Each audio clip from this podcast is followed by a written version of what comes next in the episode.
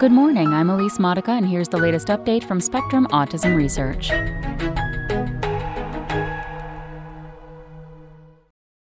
Reactions from the 2020 SYNGAP1 Scientific Conference by Peter Hess. Spectrum is covering the 2020 International SYNGAP1 Scientific Conference, which took place virtually because of the coronavirus pandemic. Here we're highlighting researchers' reactions to noteworthy presentations.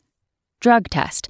A new assay allows researchers to test thousands of candidate drugs for their ability to boost expression of the autism gene SYNGAP1. The tool may help researchers identify and screen potential treatments for people with mutations that silence the gene. Gavin Rumbaugh, professor of neuroscience at Scripps Research in Jupiter, Florida, presented the unpublished results on the 18th of November. The assay uses neurons from mice with one intact and one mutated copy of SYNGAP1. The researchers genetically engineer the mice so that SYNGAP1 protein made from the intact copy is tagged with luciferase, the enzyme that gives fireflies their glow. They then grow these neurons in tiny wells and add a different candidate drug to each well. The amount of SYNGAP1 protein in the dish gives a proportionate amount of light in your well, Rumbaugh says.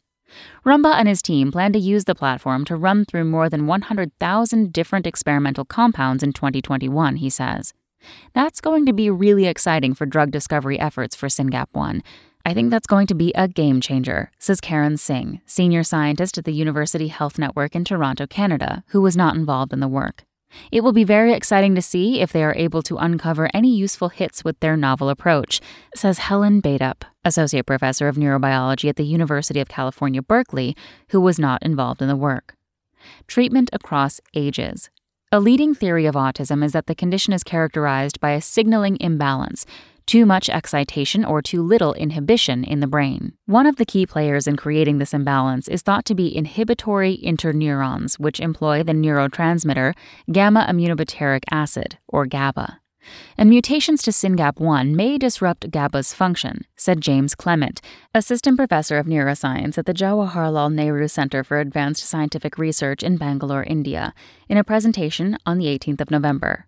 GABA is excitatory early on in brain development and inhibitory later on, a switch that seems to be impaired in mice with SYNGAP1 mutations, he says. He and his team have tested a new compound that restores the GABA switch in mice and eases almost all SYNGAP1 related traits, including seizures, learning issues, and motor impairment, in the mice.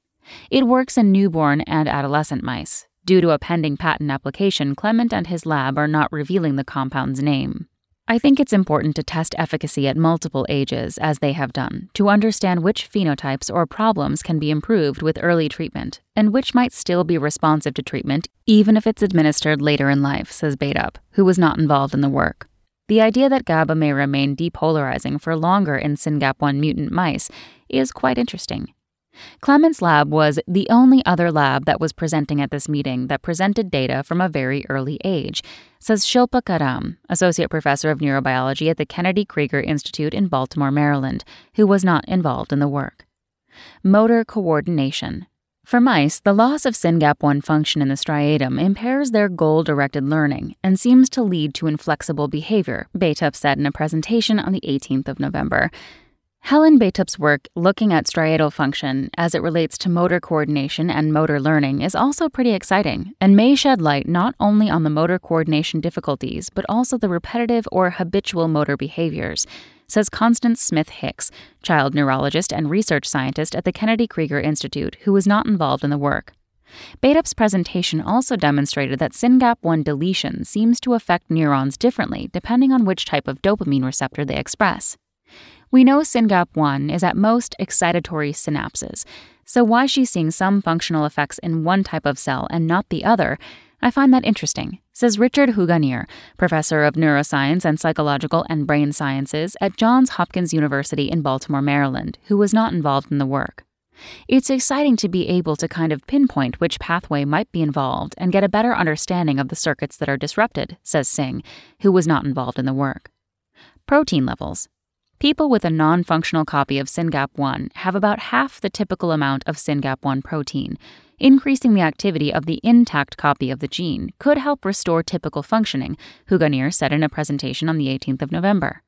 He and his team tested the idea on two unique mouse models in unpublished work.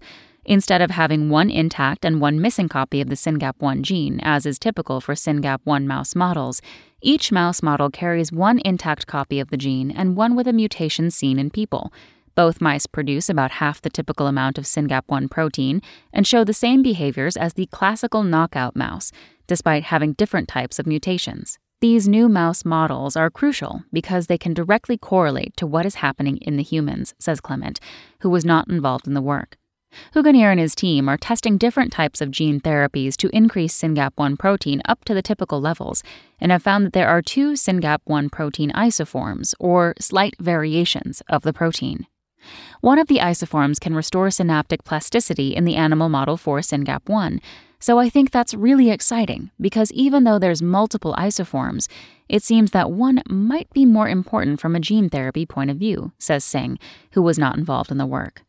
It's pretty exciting to have a specific target now. That's all for today. Check back next Monday for more content from Spectrum Autism Research or go to spectrumnews.org.